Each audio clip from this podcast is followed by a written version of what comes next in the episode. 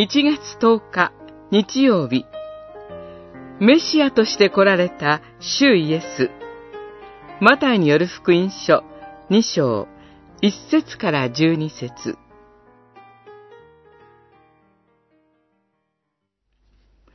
ユダの地、ベツレヘムよ。お前はユダの指導者たちの中で、決して一番小さいものではない。お前から指導者が現れ、私の民、イスラエルの牧者となるからである。二章六節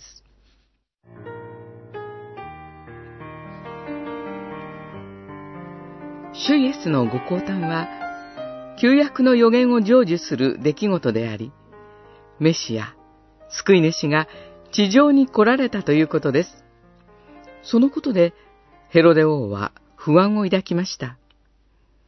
自分の王としての権威が脅かされると思い、彼は主イエスを殺そうと計略を立てました。他方、祭司長や立法学者たちは旧約聖書をよく知り、旧約の伝統の中に生きていましたが、イスラエルの牧者として来られたメシアを知りませんでした。しかし、神はこの地に救い主が来られたことを東方の先生術の学者たちによるベツレヘム訪問によって世界中に示されました。救い主としてご降誕されたイエス・キリストへの賛美と礼拝が違法人によって捧げられたのです。主イエスのご降誕は世の中の人々を二つの群れに分けます。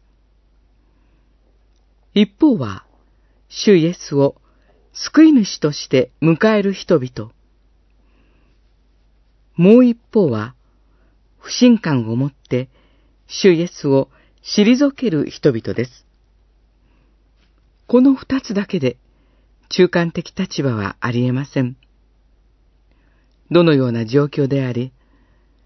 主イエスは救い主である